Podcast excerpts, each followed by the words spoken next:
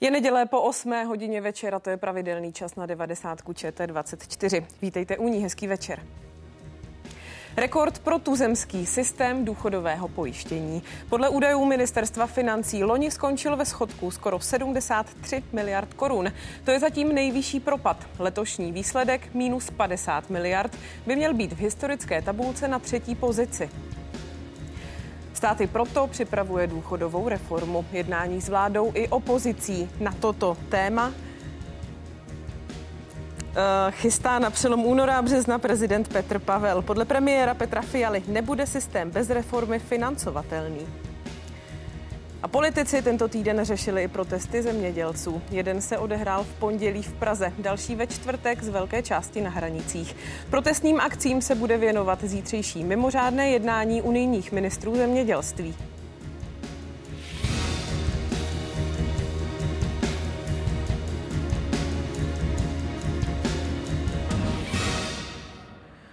Vláda si tento rok bude muset na výplatu důchodů půjčit 50 miliard korun. Proti Loňsku je to o 23 miliard míň. Z letošního rozpočtu a z nových dat ministerstva financí to zjistila Česká televize. Rozdíl má dáti dal, tedy kolik stát na penze vydá a kolik na ně vybere, bude třetí nejvyšší v historii. Po Loňsku a roce 2013, kdy doznívala finanční krize. Teď máme opravdu extrémně výjimečné období, kdy máme nejnižší nezaměstnanost, nejnižší nezaměstnanost Evropské unie. Takže ty příjmy opravdu jsou teďka plněny na, mak- na možná maxima. Očekáváme v letošním roce, že vlastně i zaměstnavatelé budou zvyšovat e, mzdy, z toho samozřejmě budou o něco vyšší odvody. Koalice považuje důchodový systém za neudržitelný. Na konci března chce kabinet schválit největší změny za poslední roky. Další zvyšování věku odchodu do důchodu i po roce 2030 nebo jiný výpočet penzí pro budoucí důchodce. Opozice je proti. Prezident Petr Pavel chce na přelomu února a března o chystané reformě jednat se zástupci vlády i opozice. Budeme spolu trávit pravděpodobně následujících šest pátků. Marie Menclíková se nedávno v Hradci Králové přihlásila do kurzu Jak psát na Wikipedii. Článek je příliš stručný. I v důchodu chce žít aktivně. Její penze je mírně nad víc než 20 tisícovým průměrem. Utrácí hlavně za jídlo a za položky související s bydlením. Dost nás stojí teďka ty energie, to, teda, to se hodně zvedlo, proto jsme si nechali udělat panely, teda jako fotovoltaiku. Od ledna jí stát, podobně jako ostatním penzistům, přidal k měsíční penzi 360 korun. Nemám drahé kabelky, nemám drahé boty a nějak se snažíme ještě žít kulturně, takže každý rok jako chodíme na koncerty. I kvůli letošnímu růstu průměrného důchodu na víc než 20 600 je důchodový systém už teď znovu v mínusu. Podobně jako loni si stát během prvního měsíce musel na penze půjčit přes 8 miliard. Díky odvodům na důchodové pojištění vybral v lednu přes 53 miliard. Na výplatu penzí a jejich zprávu pak poslal víc než 61 miliard. Rostou nám uh, mzdy uh, a stále ještě nešly ty nejsilnější populační ročníky do důchodů. Přesto ten systém už je v takovýchto deficitech. ČT podle dat ministerstva financí spočítala, že za celý rok má být důchodový účet ve ztrátě 50 miliard. Systém už bude v mínusu pátý rok za sebou. A právě to je klíčový důvod, proč kabinet začíná spěchat s prosazením reformy. Výsledek ukazuje, že bez těch změn by ten systém byl neufinancovatelný a že by hrozilo, že budoucí generace by měly mimořádně nízké penze. Samozřejmě důležitější je ta dlouhodobá perspektiva, aby generace husákových dětí a ještě mladších prostě ty důchody vůbec v nějaké výši v České republice dostávala. Koalice plánuje například další růst věku odchodu do penze i po roce 2030 nebo méně výhodný výpočet nových důchodů. A to se nelíbí opozici. U důchodové reformy je potřeba na maximum podpořit pro rodinnou politiku, je potřeba řešit zaměstnávání lidí, kteří jsou v exekucích. Ten recept je jednoduchý. Podpora ekonomiky, růst nominálních mest, které téměř nerostou, tím vám samozřejmě poroste i sociální pojištění. Premiér Petr Fiala ve středu řekl, že se chce vláda na důchodové reformě dohodnout se sněmovní opozicí. Pokud ale ke schodě nedojde, hodlá vláda prosadit reformu díky hlasům koaličních poslanců, kteří mají ve sněmovně jasnou většinu. Nikdo se nemůže postavit před eh, dnešní mladé lidi, před generace, který je třeba méně než 40 a říct jim, vy budete mít slušné penze, nebudou, pokud neuděláme důchodovou reformu. Mluvit s vládou a opozicí chce i prezident Petr Pavel. Jednání s vicepremiérem Marianem Jurečkou proběhne už ve středu. Veronika Skřivanová a Petr Vašek, Česká televize. Pojďme teď tedy na debatu se zástupci koalice i opozice.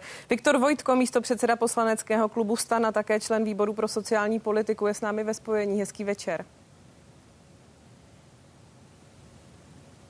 Hezký večer vám i divákům. A Aleš Juchelka, místo předseda poslaneckého klubu Hnutí Ano a také člen výboru pro sociální politiku je s námi ve spojení. Také hezký večer i vám. Hezký večer po telefonu z Ostravy. Pane Vojtko, tak eh, začněme eh, tedy těmi aktuálními výsledky hospodaření důchodového systému. Je to potvrzení neudržitelnosti té současné podoby toho důchodového systému? Určitě ano. Ehm, zároveň je potřeba říct, že celá řada opatření, která jsou připravována v rámci důchodové reformy, tak se týkají především eh, těch příštích generací, protože to, co se vlastně stalo teď, tak je nejvíce zdů, eh, způsobeno vysokou inflací a tím, že, že vlastně mzdy, ze kterých to financováno je, tak nestíhají tu inflaci dohánět.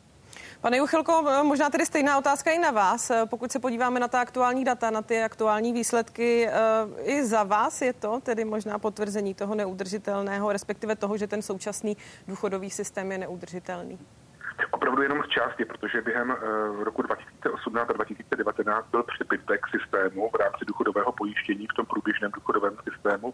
V tuto chvíli je skutečně uh, v deficitu, nicméně nejvíce byl, tuším, v roce 2012 a 2013, což představovalo 1,3 uh, hrubého domácího produktu a v tuto chvíli ten schodek je jenom necelé 1%, ale já tam můžu souhlasit samozřejmě, že se musí něco udělat s těmi důchody, nicméně to, jak k tomu přistupuje vláda, tak s tím mám samozřejmě samozřejmě problém, protože do toho důchodového systému přišla celá řada nesystémových prvků, pro které jsme samozřejmě hlasovali i my, například eh, tzv. výchovné, eh, nebo eh, byl tam velký nárůst a na tom se odrazil ten deficit u předčasných důchodů, které se museli vyplácet. To víme, jakým způsobem to fungovalo z hlediska valorizací, že celá řada lidí a zahletila tím Českou zprávu sociálního zabezpečení přihlásila do předčasného důchodu a zmrazila si ho, i přesto, že poté pracovala. Takže toto všechno de facto zamávalo tím Eh, důchodovým systémem v tuto chvíli, nicméně není ten, eh, ten eh, deficit natolik, natolik velký, abychom museli panikařit.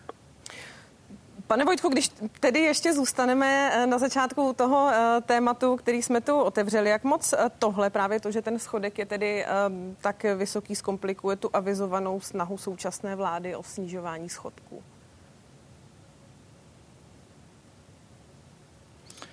Tak samozřejmě vzhledem k tomu, že důchody tvoří zhruba třetinu státního rozpočtu, eh, tak jakýkoliv významnější deficit, který tvoří důchodový systém, tak, eh, tak vytváří i zásadnější problém z pohledu konsolidace veřejných financí. Eh, a to nakonec vedlo k tomu, že bylo potřeba v minulém roce udělat celou řadu sice nepopulárních, ale opravdu nutných zásahů k tomu, aby se ten systém stabilizoval, protože pokud bychom to neudělali, tak ty deficity by rostly výrazně vyšším způsobem. Eh, v tom loňském roce by byly vyšší minimálně o 20 miliard a v letošním roce eh, o nějakých 34 miliard. Takže eh, v tomto, v tomto ohledu samozřejmě je to významné i k tomu, abychom vůbec veřejné finance dokázali stabilizovat, protože ten dluh vzniká i v jiných oblastech, nejenom, nejenom v oblasti důchodu. Pane Juchelko, vy už jste to malinko uh, načal. Samozřejmě to téma důchodové reformy, toho se tu uh, budeme držet. Nicméně pokud ještě navážu na to, uh, co jsme slyšeli před chvílí, tak Alena Šilerová v té úvodní reportáži říkala, ten recept je jednoduchý, podpora ekonomiky, růst nominálních mest, které téměř nerostou. Tím vám samozřejmě poroste i sociální pojištění. Tak uh, dá se to chápat tedy, pane Juchelko, uh, tak, že to je takto jednoduché? Opravdu se dá tedy spolehnout na to, že uh, pokud budou vyšší mzdy, tím pádem pádem vyšší odvody, tak ty důchodové účty nebudou v deficitu? Jak tomu ještě eh, přidám samozřejmě z toho dlouhodobějšího eh, hlediska eh, demografický, demografický růst, to znamená podporu pro rodinné politiky, který je taky nezbytnou veličinou právě u toho průběžného důchodového systému. My máme tu výdajovou a samozřejmě tu příjmovou stránku. U té příjmové stránky, tak to je opravdu definovaná růstem mest v České republice a počtem zaměstnaných. A v počtu zaměstnaných je, to vidíme na číslech, máme nejnižší nezaměstnanost ze všech zemí Evropské unie. Tam už toho de facto reálně moc e, nevymyslíme, ale zároveň opravdu nám už 8 čtvrtletí za sebou klesají reálné mzdy, což se také odráží na tom důchodovém na tom důchodovém účtu, který je ale fiktivní. Pořád se bavíme o tom průběžném důchodovém systému a samozřejmě tam se na tom musí zapracovat, poněvadž inflace zamávala právě růstem reální mest, zamávala výší vlastně veškerých odvodů do toho průběžného, toho průběžného systému, takže Alena Šilerová, když to zhrnu, tak samozřejmě má pravdu, poněvadž musíme rozvítat ekonomiku a tím pádem samozřejmě začít více plnit ten důchodový účet. A já znovu opakuji, že v roce 2018 a 2019 byl, byl v přebytku, to znamená těsně před covidem. Pane Vojtko, je to i za vás takto jednoduché, když to posloucháte? uh, No, určitě to takhle jednoduché není, protože když si to přeložíme do řeči čísel, tak e, zmíním jednu věc konkrétní. E, prorodinná politika e, k tomu, abychom vyrovnali to, co nás čeká z pohledu demografického propadu, tak by to znamenalo, že by každá žena v České republice v průměru musela mít tři děti. My jsme zhruba na polovičním stavu aktuálně, stejně jako v jiných západních zemích spíše porodnost klesá, než by rostla. A samozřejmě nějaká prorodinná politika politika tohle dokáže trochu zlepšit, ale eh, určitě se nejsme schopni vůbec dostat na ta čísla, která bychom potřebovali k tomu, abychom za stávajícího stavu ten systém stabilizovali z pohledu, z pohledu počtu dětí, které se rodí. To je jedna věc. Eh, druhá věc eh, je potřeba si uvědomit, že naše důchody jsou mimo jiné také částečně odvozeny od toho, jak se vyvíjí vlastně mzdy v České republice. Takže opět z nějakého středně dobrého a dlouhodobého hlediska, pokud porostou mzdy, porostou s tím i samozřejmě důchody a to, co je úplně nejzásadnější, tak je poměr mezi tím, kolik je pracujících a kolik je, eh, kolik je důchodců, kolik je těch, kteří přispívají a kolik je těch, kteří eh, z toho systému čerpají. A my se tady dostáváme postupně z nějakých čísel od eh, tří pracujících na jednoho důchodce okolo roku 2000 třeba 50 až k nějakému jednomu a půl pracujícímu. Takže z tohoto pohledu samozřejmě ten růst mest je fajn, eh, zvyšuje životní úroveň důchodců bez pochyby, eh, ale ty deficity budou, budou generovány i tak. Uh... Pojďme tedy možná ještě na to dlouhodobější hledisko. Ta diskutovaná důchodová reforma, už jsme tady o tom na začátku hovořili. Pane Juchelko, to, že se tady koalice s opozicí přou a už relativně dlouho tedy, jestli spolu jednají nebo nejednají, je jedna věc. Ale řekněte mi, myslíte si, že změní to, Eh, že si spolu budou moci nad eh, právě důchodovou reformu sednout koalice a opozice a diskutovat to, že to chce změnit eh, přímo prezident, že si jednoduše i vás jako opozici, i koaliční partnery chce v uvozovkách sezvat k jednomu stolu? Pokud má působit pan prezident jako mediátor, tak já to samozřejmě vítám. My určitě takovou, na takovou schůzku přijdeme, opět budeme říkat své argumenty, tak jako to bylo u té druhé vlny e, e, změny u důchodu, to znamená, tam se měnily předčasné důchody a vlastně podmínky odchodu do předčasných důchodů, ale vidíme, že pan prezident vždycky i u té první vlny, i u té druhé vlny e, změny těch důchodových parametrů lavíroval s podpisem e, tady toho, těchto zákonů, sám si nebyl jistý, ale vždycky samozřejmě to podepsal pod tlakem vlastně vládní koalice takže eh, já to si odnesu právě z toho nějakého moderování té diskuze od pana prezidenta, tak dle mého názoru to prostě dopadne eh, tak jako vždycky, že prostě bude stranit eh, samozřejmě vládní koalici. Ale my se o tom snažíme samozřejmě z vládní koalicí bavit. My máme svého člověka po roce a půl našich urgencí v důchodové komisi, ta bohužel v tuto chvíli nezasedla ani když se jednalo o těch náročných profesích a o jejich vyčlenění vlastně, nebo o jejich definici eh, ze, eh, ze čtvrté kategorie a samozřejmě ty jedné třetiny z třetí kategorie těch náročných profesí, takže my ten zájem bohužel máme, ale nebyl nám vlastně dán prostor ani k tomu, aby byl diskutován nebo, no, nedej bože, ani přijmout žádných z pozměňovacích návrhů v té první a v té, a v té druhé vlně. A pokud se bavíme o té, ještě o tom dlouhodobějším horizontu, to má poslední věta teď v tuto chvíli, tak eh, víte, eh, pan eh, minister Steňura, pan minister Jurečka předstoupili jako svědci před ústavní soud v té první vlně, vlně, vlně důchodu. Eh, ve změně těch parametrů. A říkali tam, že nebyli schopni predikovat inflaci na dva měsíce dopředu. Ale v tuto chvíli nám všichni argumentují tím, že ví, co se stane v těch budoucích generacích za 25-30 let. Já si myslím, že to nikdo neví, že je potřeba pracovat na tom, abychom opravdu změnili trh práce z té levné síly, kterou tady my skutečně máme, protože máme šesté nejmenší mzdy v Evropské unii, myslím tím minimální mzdu a myslím si, že je potřeba právě zapracovat na tom, aby, abychom vydělávali více a více samozřejmě naplňovali eh, ten důchodový systém, plus se zamysleli nad třeba druhým a třetím pilířem a nad podmínkami toho, aby si ti lidé mohli do budoucna a z jakých podmínek šetřit. Prozatím nemají z čeho, protože ty reálné mzdy klesají. Dokončený seznam náročných profesí Ministerstva práce a zdravotnictví uzavřela výčet těch oborů, ze kterých bude možné odcházet do důchodu dřív s nesníženou penzí. Experti rezortu o tom tento týden jednali s odboráři a zaměstnavateli. Ministr práce Marian Jurečka okruh náročných profesí představí příští týden. Prodávají tady hlavně hutní materiál, z něj jsou ale také schopni pro zákazníky cokoliv na míru vyrobit. Zájem je velký. My se soustředíme většinou na různé stavební prvky, do, dám příklad třeba bytových domů nebo do rodinných domů.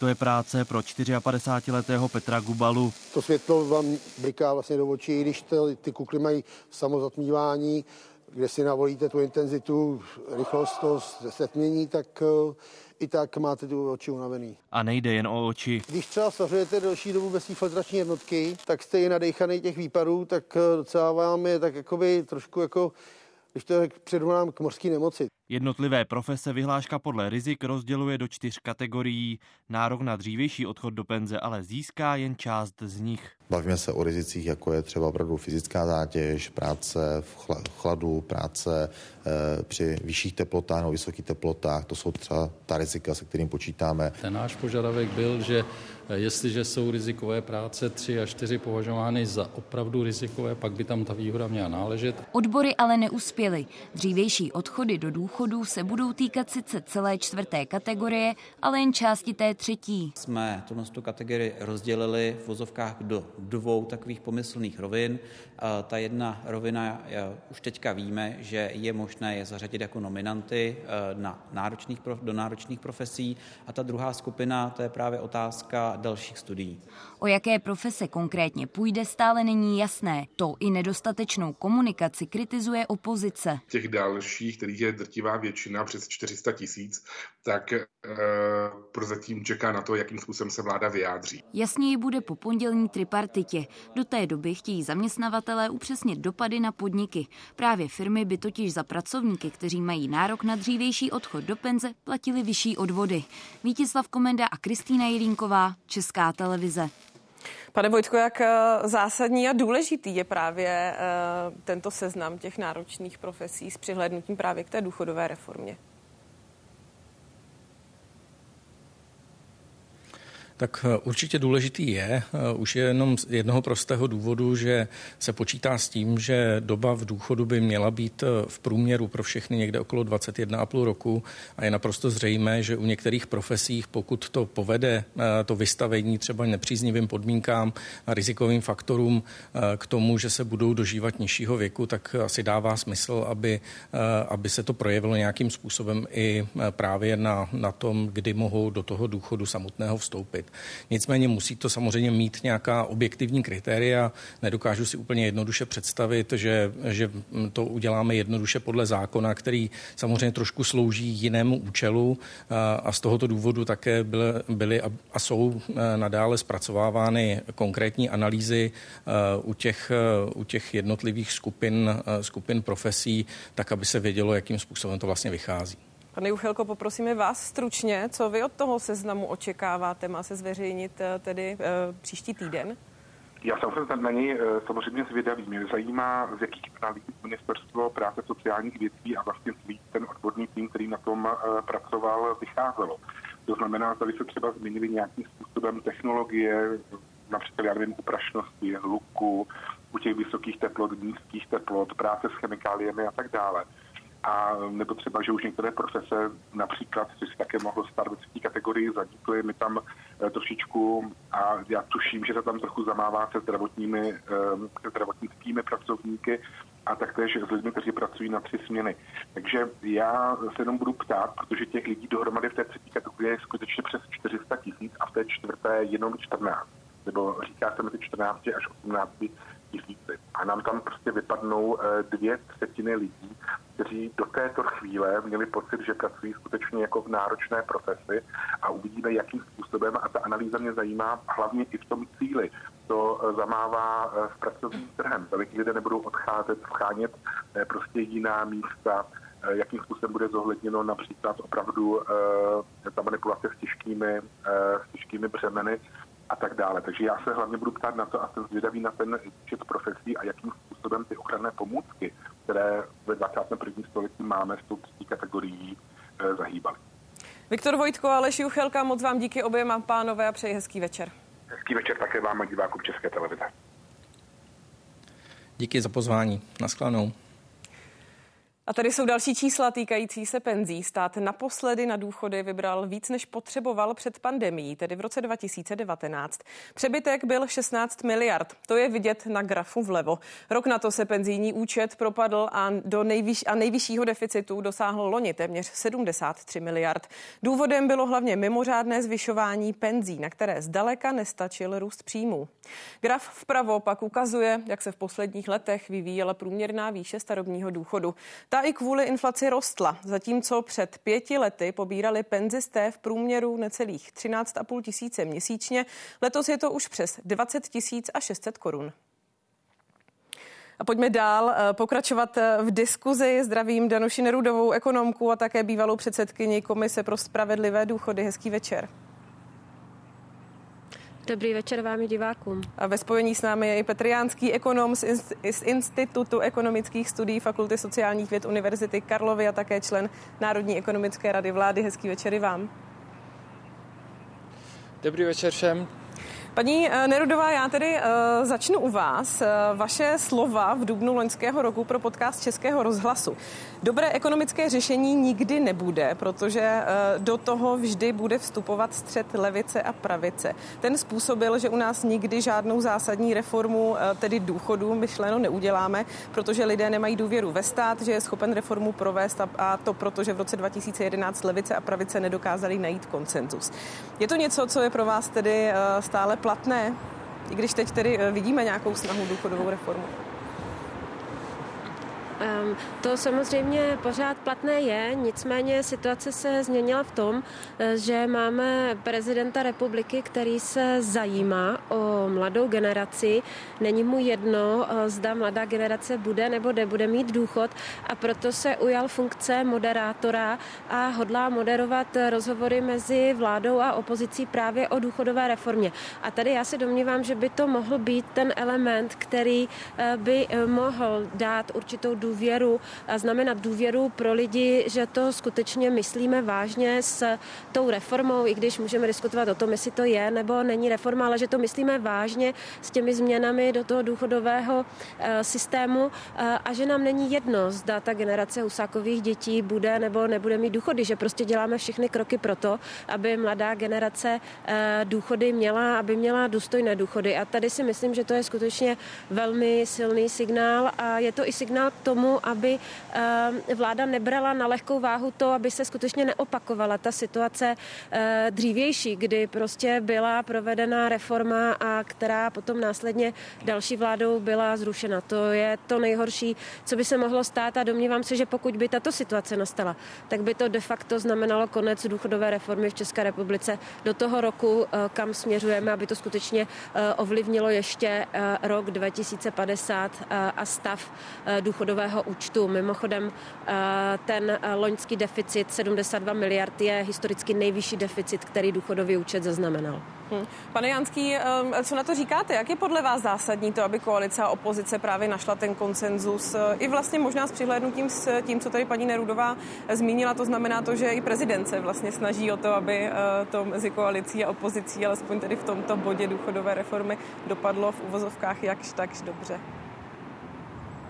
Hmm, hmm, tak zajisté je důležité, aby se všechny relevantní politické strany spolu bavily o tom to zásadním tématu důchodové reformy.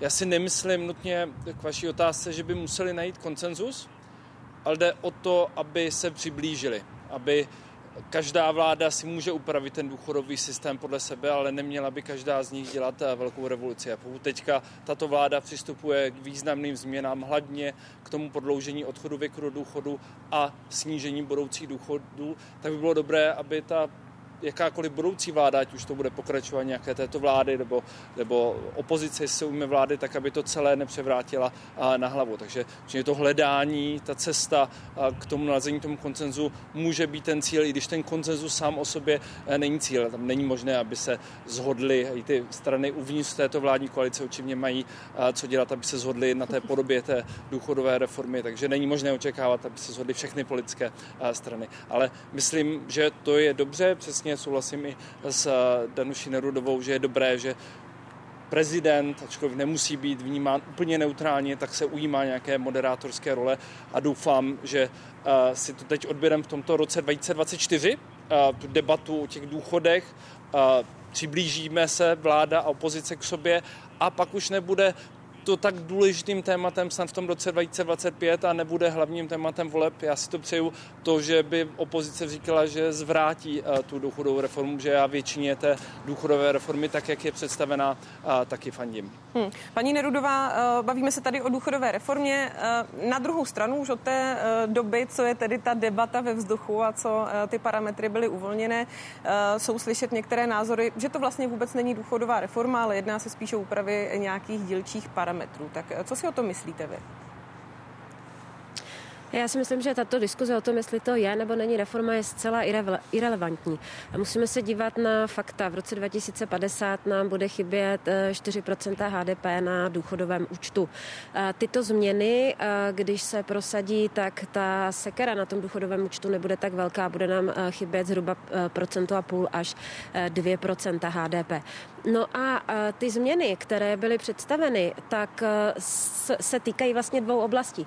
Jednak se týkají té oblasti udržitelnosti, ty jsou velmi důležité, protože pořád řešíme udržitelnost důchodového systému, to je tedy změna věku odchodu e, do důchodu a potom ten nový systém e, výměry nových důchodů, ale pak jsou tam velmi důležité změny, to, které se týkají rodiny pečujících osob. Já bych chtěla říct, že v této zemi je v tuto chvíli milion lidí, kteří pečují o své blízké. Nemůžou naplno vykonávat své zaměstnání, mají třeba částečné úvazky.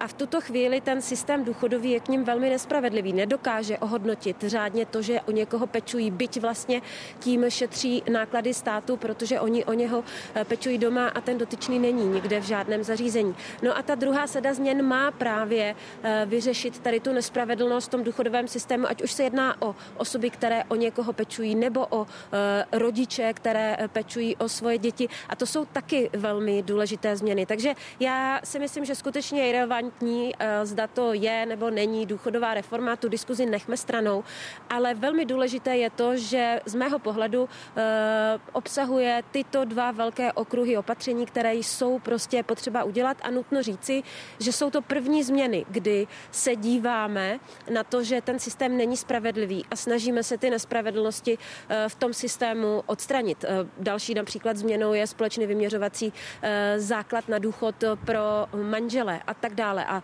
to si myslím, že je velmi důležité, že neřešíme jenom udržitelnost, ale snažíme se udělat i opatření pro lidi, kteří teď jsou nějakým způsobem znevýhodněni ve výpočtu důchodového výměru nebo nároku na důchod. Hm. Pane Janský, paní Nerudová to zmínila několik změn, které tedy, s kterými tedy vláda eh, alespoň prozatím eh, počítá, jak je prezentovala, respektive eh, ministr práce a sociálních věcí. Za vás, tak jak to stojí, je tam vše, co je pro tuto chvíli nutné, anebo byste si dovedl představit, že by v té reformě mohlo být ještě něco, co by se dalo udělat, možná v uvozovkách třeba bezbolestně a rychle? Tak bezbolesně a rychle, myslím, ne, ale jinak ano, samozřejmě mohli bychom si tady povídat o tom, jakou bych já chtěl důchodovou reformu, ale jsem rád za tuto důchodovou reformu. Pro mě to je malá důchodová reforma, ale s velkými důsledky, především pro tu udržitelnost toho systému. Už dnes loni ten systém byl v deficitu a víme z demografických faktů, že bude ještě v mnohem větších eh, deficitech eh, v dalších letech a dekádách. To jsou prostě demografická fakta. Například v roce 2000 tak se narodilo dvakrát méně lidí v České republice než v roce 1975. Takže tady prostě budou brzo bude dobrá zpráva, lidé budou se dožívat delšího uh, života, snad kvalitního, ale my, co ještě nepůjdeme do důchodu, tak budeme přispívat, bude nás mnohem méně a budeme přispívat mnohem větší důchodců, než je tomu teď. Prostě to je, chceme, aby důchodci měli co nejdůstojnější život, ale zároveň musíme se prostě potýkat s tím, aby ty příjmy a výdaje toho systému si byly blíže. A my víme, že už teď nejsou vyrovnané, už teďka z jiných daní než sociálního pojištění, tak každý rok jak jste říkali, od eh, roku 2019, tak každý rok dáváme peníze na to, abychom eh, dozáplatovali ten eh, důchodový systém.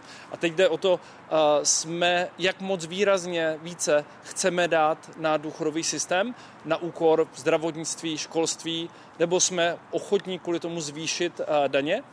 Teď, co tahle ta důchodová reforma dělá, tak, že dělá ten systém úspornější. A samozřejmě není to bez bolesti. Znamená to, že půjdeme později do důchodu a pak ty důchody, co nás čekají, tak budou nižší. To je dobré na rovinu eh, říci, je to pro mě těžké to říci, ale myslím si, že je to udělané, tyto potřebné kroky, že jsou tyhle ty dva zásadní kroky, které snižují ty výdaje toho systému do budoucna, tak jsou udělány citlivě. Jsou udělány tak, že se na nich podílí všichni budoucí důchodci. Jsou z toho z velké části ti současní důchodci, nebo teď lidé, co budou brzo do toho důchodu, ale jinak ty budoucí generace, tak je to udělané relativně, že to že, se na, že na to přispějeme všichni, když v různé míře, ale je to relativně citlivé. Takže za to jsem rád. A pak tam jsou ty úpravy, ty detaily, které můžou být důležité pro jednotlivé skupiny obyvatel, které zmiňovala Danuše Nerudová. Já jsem tam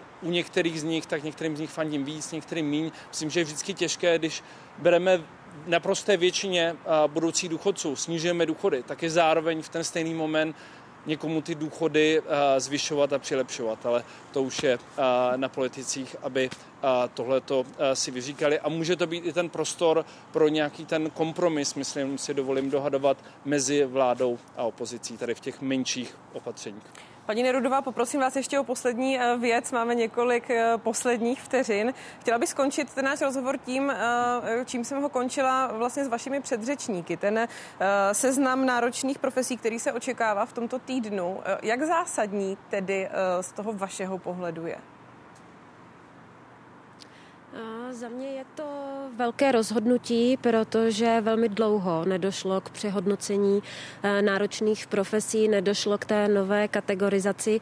Já velmi vítám z toho mála, co bylo zveřejněno, eh, že se nebudeme bavit o názvech profesí, ale že se budeme bavit o rizicích, že tedy budeme skutečně kategorizovat ty profese podle rizik, zda to je prašné prostředí, hlučné, eh, nebo zda ten pracovník pracuje v zimě, nebo naopak příliš teplém provozu a tak dále. Eh, a také vítám, že to je v úzké spolupráci s ministerstvem eh, zdravotnictví, protože to nejhorší, co by se mohlo stát, by mohlo třeba být to, že to bude, eh, že ty na předčasné důchody budou vymezeny velmi úzce a stávalo by se třeba, že by ti lidé museli odcházet do různých invalidních důchodů.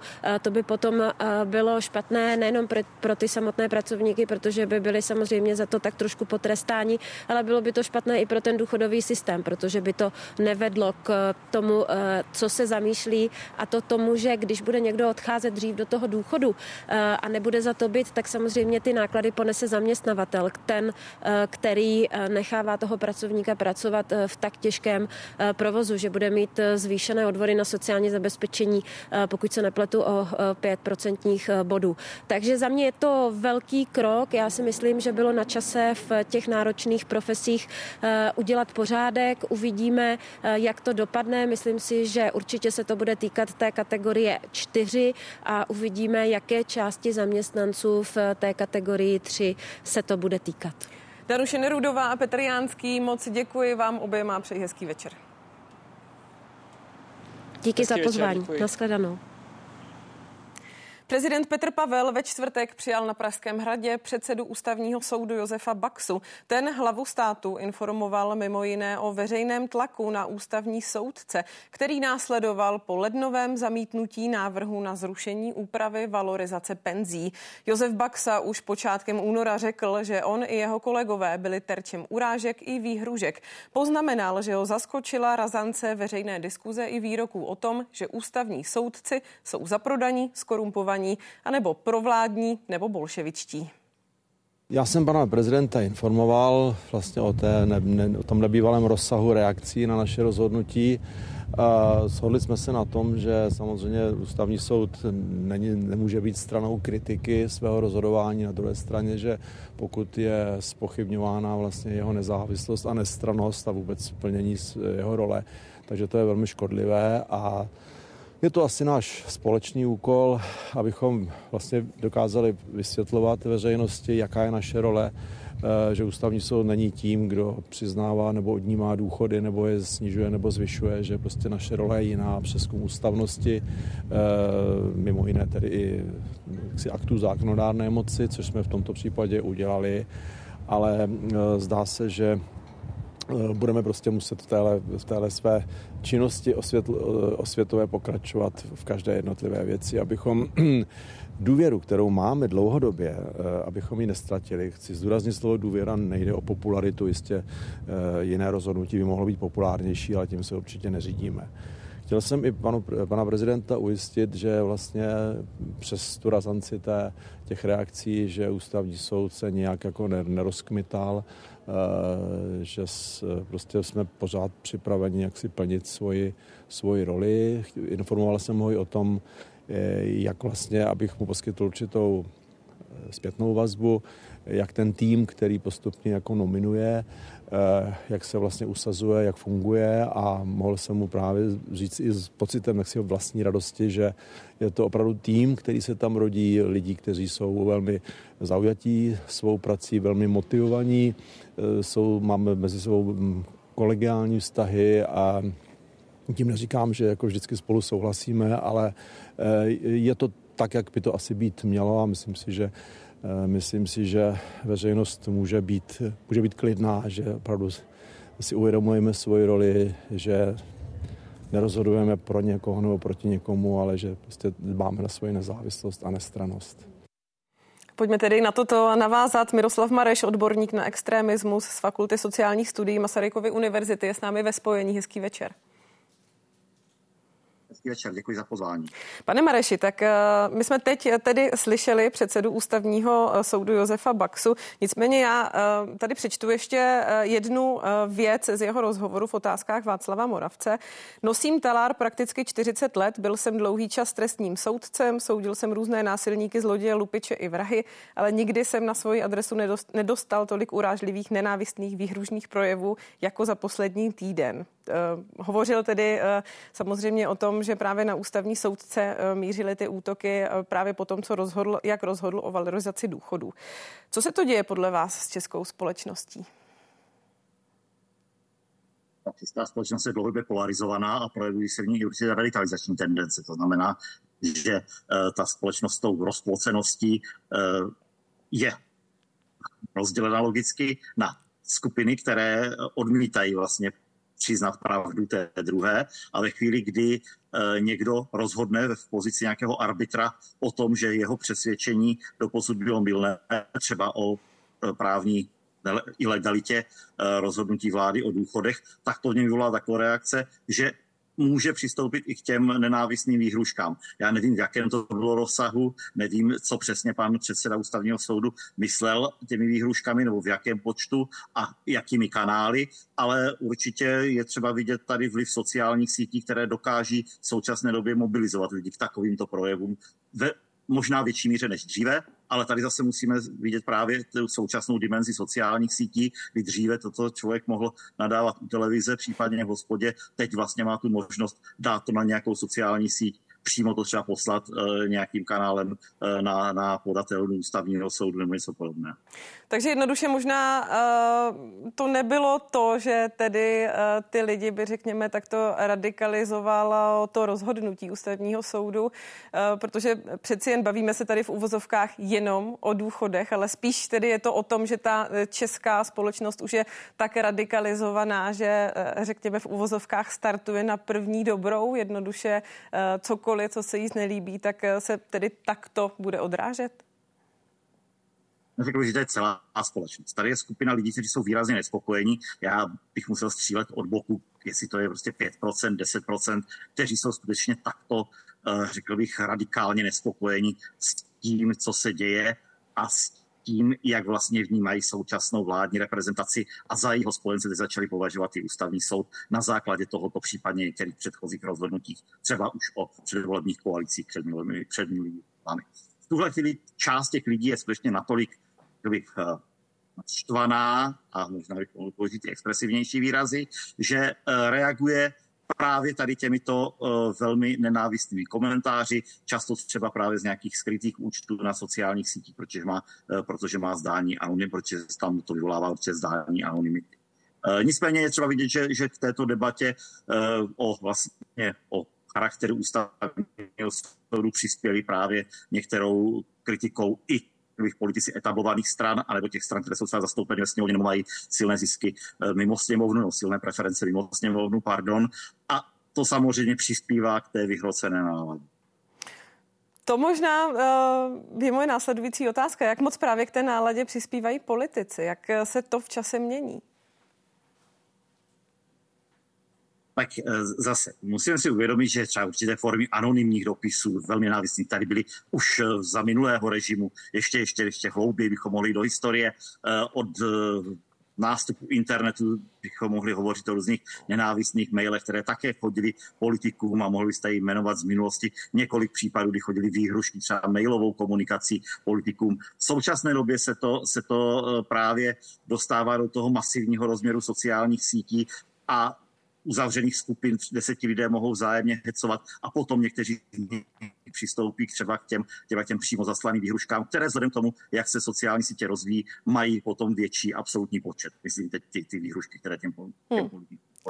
Takže, takže takže politici k tomu samozřejmě přispívají, ale nedá se to paušalizovat, že to je dáno pouze tím, že teď někdy něco nějaký politik řekl. Podobné nálady tady byly vždy, ale eh, řekl bych, ta postupující digitalizace spolu s určitou výraznější polarizací společnosti k tomu přispívají. Na druhou stranu, ale nesvědčí to eh, třeba i o tom, že je tady opravdu řada lidí eh, v tíživé situaci, do které se dostali, řekněme, třeba v uplynulých dvou, třech letech a může toto být, eh, řekněme, nějaký projev zoufalství? Myslím, že se nedá paušalizovat. Mohou tam být lidé, kteří se, kteří se ocitnou v nějaké složité situaci, samozřejmě nedávají omluvu k tomu, aby, aby psali nějaké vulgarity eh, z hlediska rozhodnutí soudu nebo ještě něco horšího, ale řekl bych, že tady je taková jako kontinuální skupina lidí, kteří postupně se profilují na jednotlivých tématech, v současné době třeba na té energetické a, a ekonomické krizi eh, před nedávnem na, na odporu proti očkování a opatření proti COVID-19, předtím proti, proti migraci, předtím ještě na některých zase té, té, té, té takzvané protikorupční vlně. A i když to není úplně jednolitá masa lidí a nedá se říct, že všichni přechází tady z toho jednoho tématu do druhého, tak tam prostě vidíme lidi, kteří se systematicky na tom profilují a kteří pak kolem sebe vytváří právě ty skupiny lidí, kteří pak kteří pak eh, šíří tu nenávist otevřeně a mají pocit, že, že tím dosáhnou třeba uspokojení svého ega, případně v konečném důsledku nějaké zlepšení své životní situace, se kterou jsou nespokojení. Hmm. Ale, to... ne, ale ne, nezužoval bych to jenom na nějaké lidi, co jsou chudí a v nouzi. To, to řekl bych, že, že nelze, nelze říct, že takovéto zkazy píší jenom lidé z nějaký sociálně nižší vrstev to skutečně prochází společnosti, řekl bych, řekl bych různými vrstvami. Byl v tomto možná podle vás, pane Mareši, řekněme zlomový covid, protože vy už jste ho zmiňoval. Je to možná právě ta doba, řekněme, která možná stvořila nejvíc, řekněme, takových radikálních Eh, lidí, kteří opravdu eh, se vlastně rekrutovali, možná řekněme, eh, z toho, že byli odpůrci očkování a teď jednoduše se přelili v toto. Byl právě ten covid ta doba, kdy možná, mm, řekněme, vzniklo to největší podhoubí? byla to silná, bylo to, byla to doba, kdy vzniklo silné podhoubí, i vzhledem k tomu, že právě třeba se rozvinul výrazněji ten projekt těch internetových influencerů politických, který do té doby byl, ale nebyl tak silný, ale určitě už třeba během migrační krize bychom našli zárodky toho, co vidíme nyní. Ale souhlasím s tím, že ta, že ta covidová doba a vyprofilování se některých lidí na velmi ostrém odporu k tehdejším vládním opatřením eh, byla do určité míry zlomová. Na straně druhé musíme třeba vidět to, že tito lidé teď jsou v podstatě na straně těch, kteří podávali třeba stížnost eh, nebo žalobu k ústavnímu soudu ohledně Eh, ohledně těch důchodů, tak vlastně jsou nyní na straně Andreje Babiše, který v tu dobu byl ve vládě v době těch covidových opatření. Takže ti lidé jsou zase schopni flexibilně třeba měnit svoje preference a směřování té nenávisti. Miroslav Mareš, odborník na extremismus z Fakulty sociálních studií Masarykovy univerzity, byl s námi ve spojení. Já za to moc děkuji. Děkuji ještě jednou za pozvání. A my pojďme tedy rovnou navázat na to, s čím jsme začali nejen s panem Marešem, ale vlastně celou dnešní devadesátku. Jana Klímová, hlavní ekonomická analytička z Českého rozhlasu, je u nás ve studiu. Hezký večer. Dobrý večer. Také Michal Tomeš, redaktor z Deníku N. Hezký večer i vám. Dobrý večer. A Martin Zvěřina, komentátor z Lidových novin. Hezký večer i vám. Krásný večer. Já jsem říkala, že budeme tedy navázat na to, čím jsme začali, a to je tedy důchodová reforma. Paní Klímová, vyjednávání o důchodové reformě, jak dobře eh, je právě důchodová reforma podle vás ze strany vlády komunikovaná? Jako směrem k veřejnosti? Směrem k veřejnosti. No tak eh, já si myslím, že eh, v mezích možností eh, je, že Ministerstvo práce a sociálních věcí vydalo řadu nějakých přehledů, jak na svém webu, tak prostě pořádá tiskovky, různé jako i semináře pro novináře, takže jako z mého pohledu to komunikováno je. Samozřejmě, že je to do jisté míry složitá záležitost, takže určitě se najde velká část lidí, která třeba může říkat, že tomu nerozumí, ale eh, to asi bude u všech komplexnějších eh, změn. Pane Tomeši, eh, je tady relativně velký spor koalice versus opozice, právě co se důchodové reformy týká. Navzájem se tedy koalice s opozicí osočují, kdo s kým méně komunikuje. Je právě u té důchodové reformy vidět nějaký větší rozpor než u jiných témat? Nebo uh, jednoduše je to stejný rozpor jako všude jinde, jen je teď viditelnější, protože je to jednoduše aktuální téma? Za mě je to určitě jedno z těch témat, které eh, budí nějaké větší emoce, protože jde o citlivou dobu eh, života, jde o stáří, zároveň jde o peníze. Samozřejmě důchodová reforma přináší řekněme možná spíše špatné zprávy, je tam to prodlužování věku odchodu do důchodu reálně snižování penzí. Takže je to místo, které je možná snadněji kritizovatelné tu opozicí, asi takhle bych to nazval. Zároveň pro koalici to může být snažší v tom, že i ta předchozí vláda vlastně připravovala důchodovou reformu. E, nakonec ne úplně úspěšně, takže naopak koalice může ukazovat na tohle. Pane Zvěřino, eh, shodnete se na tom s panem Tomešem, proč je to takto třeskavé téma? Je to přeci jenom uh, možná mm, i koalicí opozicí vnímáno tak, že to je jednoduše rozhodnutí na několik desítek let dopředu? Tak to já si nemyslím, že by to bylo rozhodnutí ně, několik desítek let, protože jsou to vlastně parametrické změny, které to není nějaká zásadní reforma, uh, že by se to ten systém nějak zásadně překopal, to je úprava různých parametrů. Uh, je to samozřejmě klesání náhradového poměru, což se nemůže nikomu líbit z těch důchodců, ani budoucích důchodců, protože si musí uvědomit, že uh, jejich penze bude v poměru k jejich výdělku stále klesat ale uh, představa, že to bude na několik desítek let, tady u nás padá. Přece uh, uh, jsme to zažili mnohokrát, že každá uh, opozice slibuje, že zruší vládní uh, záměry a vláda třeba dnešní, mě to překvapilo, tento prohlášení pana premiéra, že jsou připraveni tu reformu uh, odhlasovat na sílu. To znamená, že oni už předem vlastně ten dialog jistém smyslu zablokovali, dialog s opozicí, který je potřebný a třeba prezident Pavel si že se sejde s opozicí a že bude iniciovat další jednání, ale v situaci, kdy potřebujete ten koncesus to největší, aspoň na nějakých věcech, ne na všem, ale na, na nějakých parametrech, tak říct, že no a když se nedohodneme, tak já to prosadím na, na tvrdo a vy už si potom poraďte. Takže to přímo provokuje k tomu, aby opozice potom přišla s nějakým heslem, my to změníme. Paní Klímová, co právě na toto říkáte? To, že uh, jednoduše se premiér Fiala nechal slyšet, že když to jednoduše nepůjde, protlačí to na sílu. Na druhou stranu je tady právě opozice, která říká, no my vlastně, kdybychom byli u vlády uh, v tom příštím volebním období, tak to stejně změníme. Hmm. Tak oni už si to jednou vyzkoušeli, protože uh, vlastně ta reforma, která, která byla opravdu docela zásadní, Eh, za nečasové vlády, tak eh, vlastně padla eh, téměř okamžitě s nástupem tehdejší vlády ČSSD, ano. A bylo to zrušení toho druhého pilíře, které už se nikdy neobnovilo, takže a myslím si, že to byla škoda.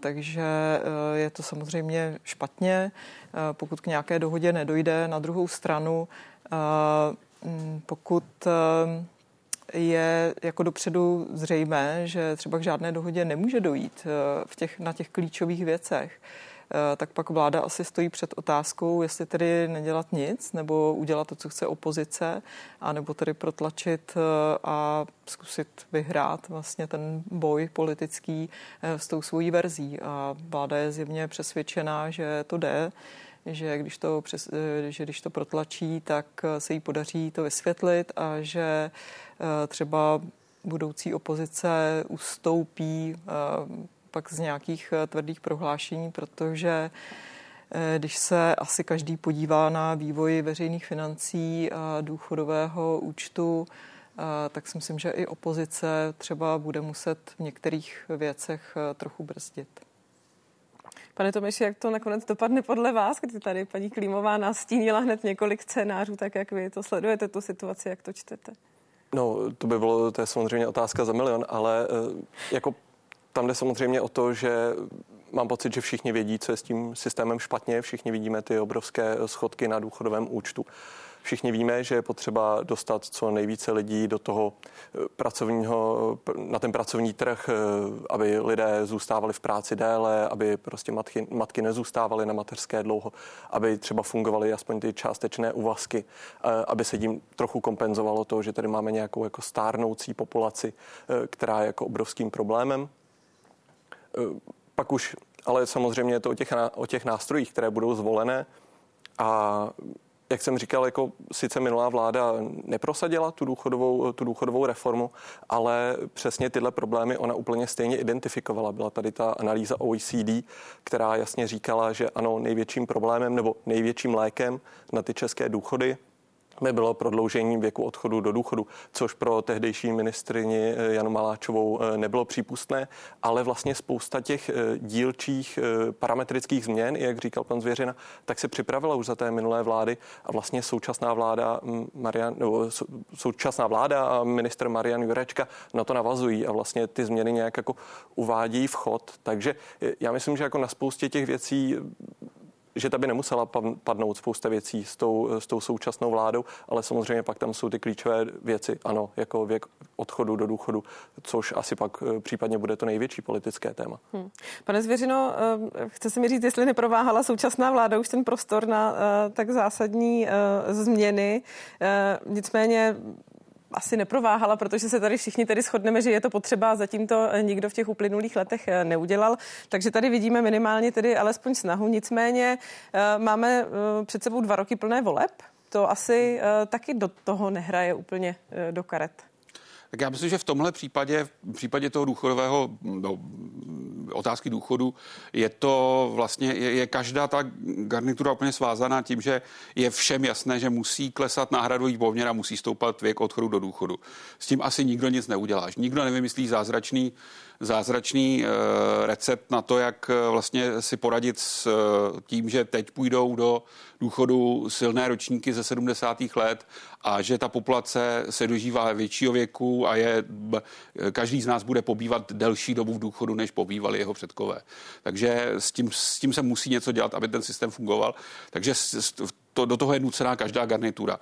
Jestli, jestli vláda neprováhala ten mm, moment, určitě ho prováhala, ale prováhalo z taktických důvodů, protože chtěli uh, vyhrávat volby, no tak teď, teď budou, teď budou uh, jaksi v tomhle roce uh, prosazovat reformu, která se patrně nebude líbit, takže asi asi počítají s tím, že jak ty eurovolby, tak potom krajské a senátní volby jak si odepíšou na na vrub těchto těch reform, ale já myslím, že eh, tohle by třeba příznivcům vládní koalice vadit nemuselo. Eh, a ale, ale myslím si, že co jim vadí, je taková, taková ta nejasnost, eh, neochota do nějakého střetu jít čelně a říct na, na rovinu, jak to bude. A všechny ty věci počínají těma, těmihle reformami se odehrávají tak jako pokoutně a, a, a všechno se dělá na poslední chvíli a to je, to je strašně nepříjemné pro, pro, ten, eh, pro tu společnost, jak to má přijmout. Paní Klímová, možná ještě jedna věc, která se uh možná týká, týká důchodové reformy eh, tak trochu sekundárně, protože samozřejmě ta debata, která je na to navázaná, eh, je i to, že by lidé čím dál méně měli spolehat na stát a jednoduše na to, že v penzi se o ně nemusí postarat úplně tak, jak by si tedy lidé představovali. Myslíte si, že se vám, že se vám, pardon, vám asi ne, ale vládě daří komunikovat eh, to, že jednoduše by lidé měli spolehat sami na sebe? Ehm, no, nevím, do jaké míry se to daří vládě, ale samozřejmě různé soukromé eh, finanční instituce, tak eh, si myslím, že eh, to komunikují hodně. Obzvláště tedy po té, co vláda vlastně zavedla ten dlouhodobý investiční produkt, jestli to říkám správně, DIP, kdy zvýhodňuje vlastně nově investice dle výběru lidí Eh, daňovými úlevami, eh, takže, eh, což si myslím, že je relativně velká změna a jako k lepšímu tedy, a protože to současné penzijní připojištění má samozřejmě svůj, svůj význam, ale je prostě naprostá iluze, že byste si tím něco ušetřila na důchod. To jsou prostě hrozně malé částky, takže v, v tomhle ohledu Eh, si myslím, že, eh, že ta pověd, to povědomí o tom, že je potřeba eh, se nespolehat tolik jako na stát, tak to se zvyšuje. Nevím, do jaké míry je to tedy zásluha státu, ale, ale určitě se zvyšuje. Pane Tomeši, pan Zvěřina už to tady malinko zmínil, naznačil, že podle něj tedy důchodová reforma není reformou. Co si myslíte vy?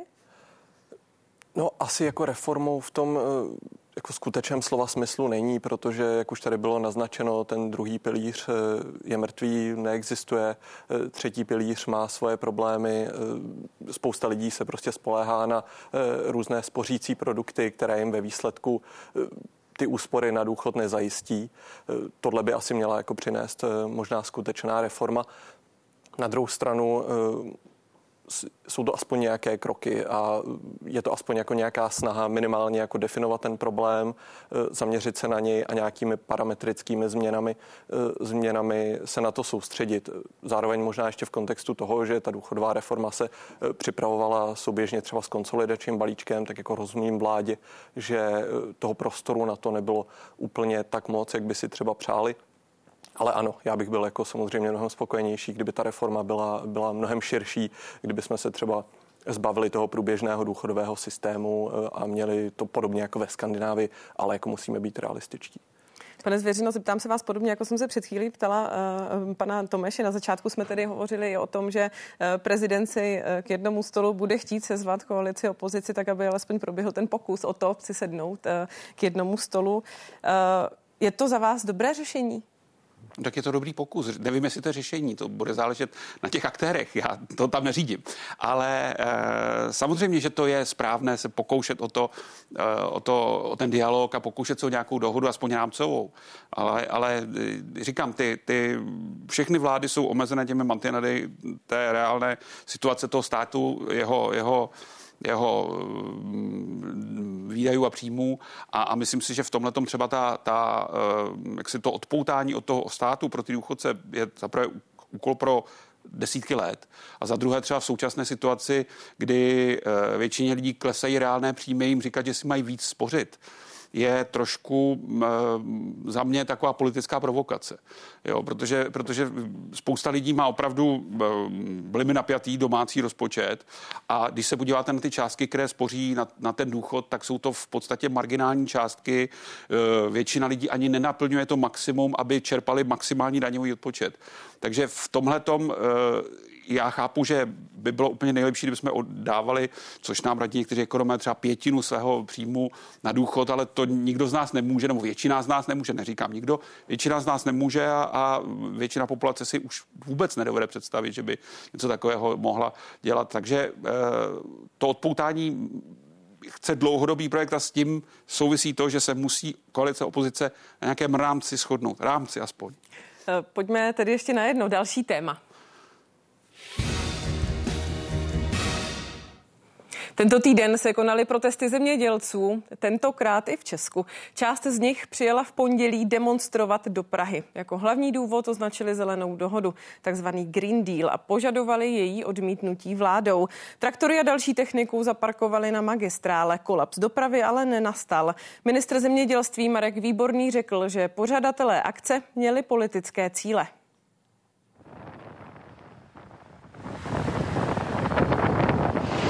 Pánové, české traktorama ročiny, nebudete pokračovat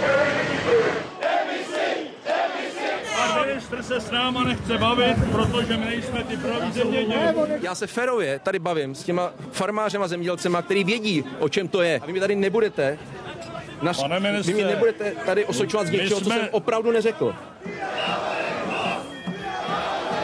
Tady ty planý hesla opravdu, které tady řvou nějaký různý šamany s těma bubínkama, je prostě opravdu věc, která prostě proti nám ty lidi spíš budí. Tenhle protest nám byl jako ukraden. A další akce jiných organizátorů byla ve čtvrtek. Tisíce traktorů a další techniky brzdili provoz na hranicích a omezili ho taky v některých městech.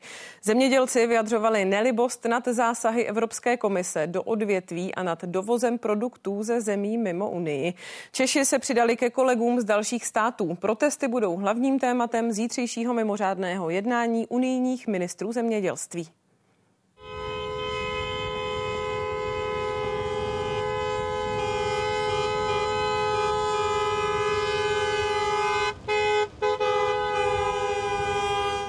Vyzýváme k tomu, aby 26. v pondělí se skutečně dohodly podmínky, které budou životaschopné pro zemědělce střední a východní Evropy.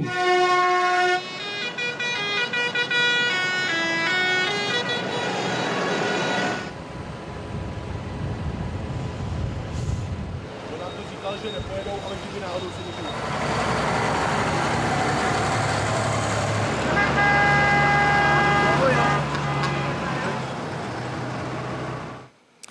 Pane Tomeši, vy jste v ulicích sledoval ty protesty. Eh, jaké to vlastně bylo? Co si z toho vzít? Jaký jste z toho měl pocit, když jste eh, tam byl?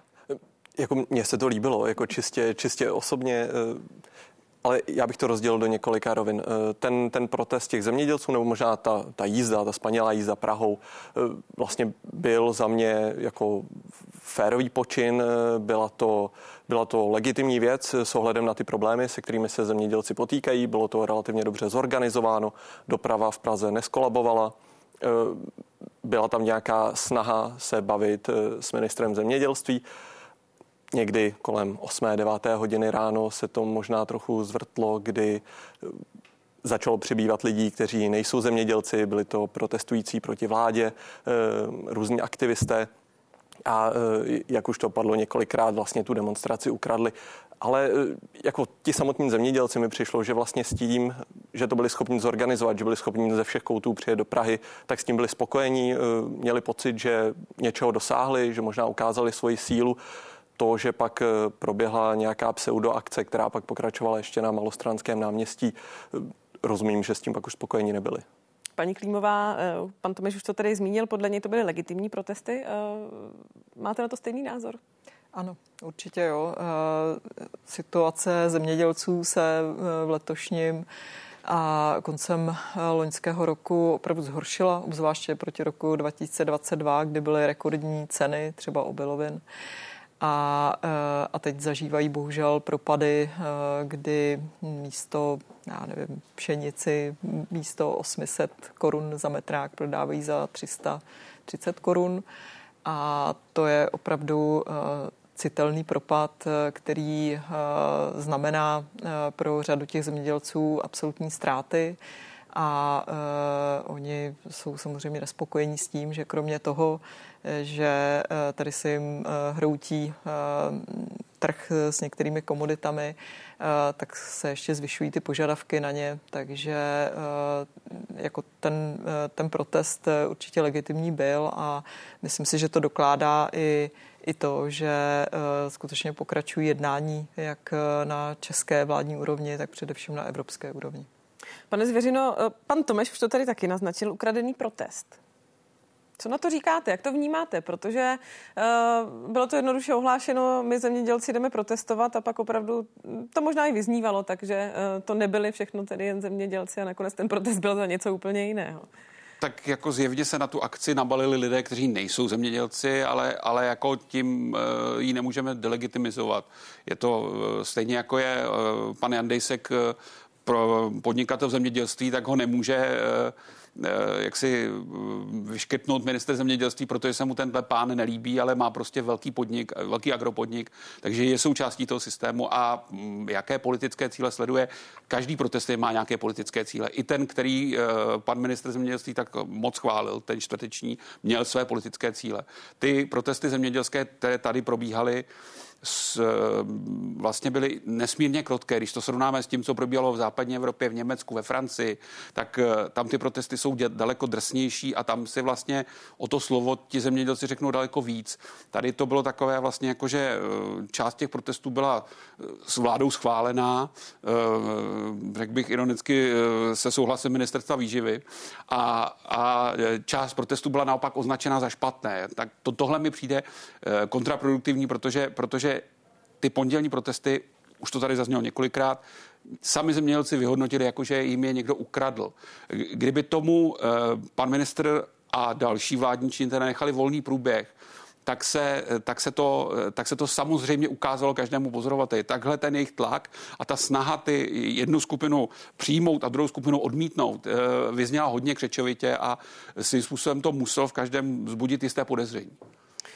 Pane Tomeši, eh, srovnání právě těch dvou protestů, eh, toho pondělního a toho čtvrtečního, eh, vyznívá to tedy opravdu tak, že jednoduše jeden byl špatný, druhý dobrý v uvozovkách, tedy když to takhle slyšíme, alespoň tedy z toho, z těch názorů, které se kolem toho v uvozovkách motají. Jako možná jo, ale přijde mi to jako velmi zjednodušené. Jako reálně toho čtvrtečního protestu už jsem si moc ani nevšiml, samozřejmě jsem ho sledoval, ale nějaké výstupy z něj byly slabší, byl i méně sledován médií, ale eh, možná, když se podíváme i na to vlastně, o co šlo těm zemědělcům mezi pondělím a čtvrtkem, eh, proběhlo mnoho, mnoho výroků ministra zemědělství, on se k tomu zase znovu vrátil, adresoval ty problémy, řekl, že chce s ministerstvem o tom jednat, eh, řekl, že chce snížit byrokraci a podobně, což proběhlo, proběhlo mezi tím pondělím a čtvrtkem. A vlastně v to pondělí jako skutečně to nebylo jenom o tom ukradeném protestu. Minister zemědělství, pokud se nepletu, tak vyšel před ministerstvo celkem třikrát a měl jako skutečně snahu se s těmi zemědělci bavit a ráno to tak skutečně bylo.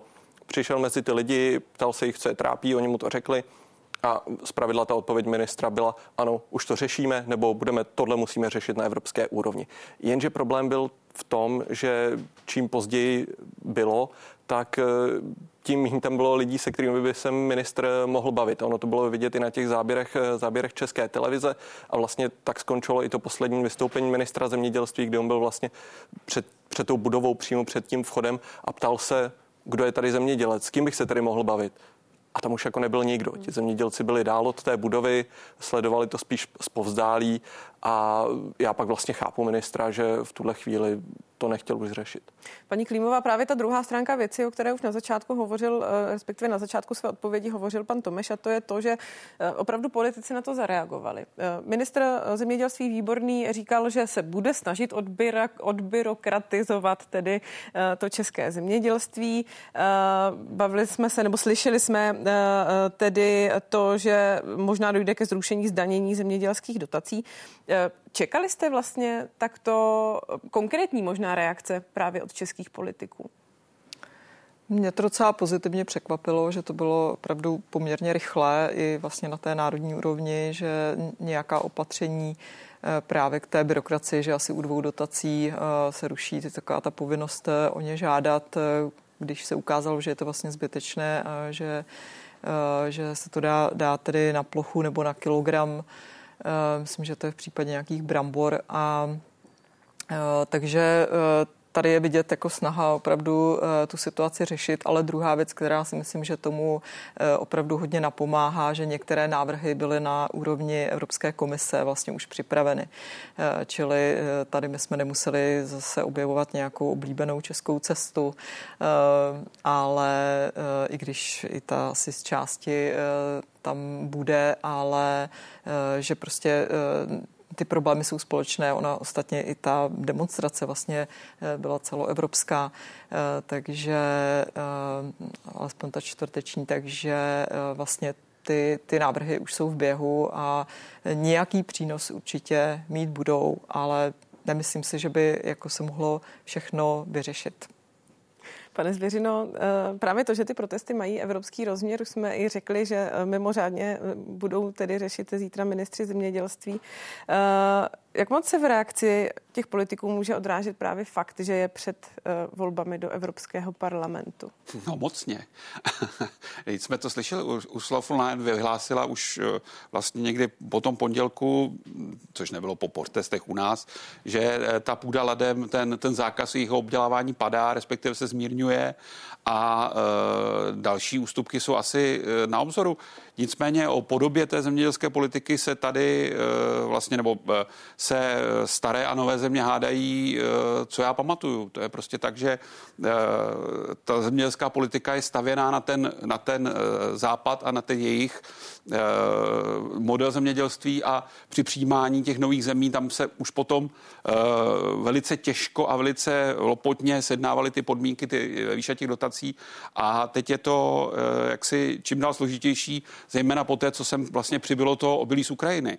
A to je, ten, to je jeden z těch problémů, o kterém se tady nemluví, to je takový ten slov v místnosti, kdy všichni přestírají, že neexistuje, ale viděli jsme to v Polsku, kde prostě vyhazovali to obilí z kamionů a, a jsou naštvaní a není to jaksi Uh, nějaká proruská činnost. Je to prostě tak, že to ukrajinské obilí jim ničí ceny a, a oni jsou pod svými nákladovými cenami a to, to nevede k přežití toho podniku.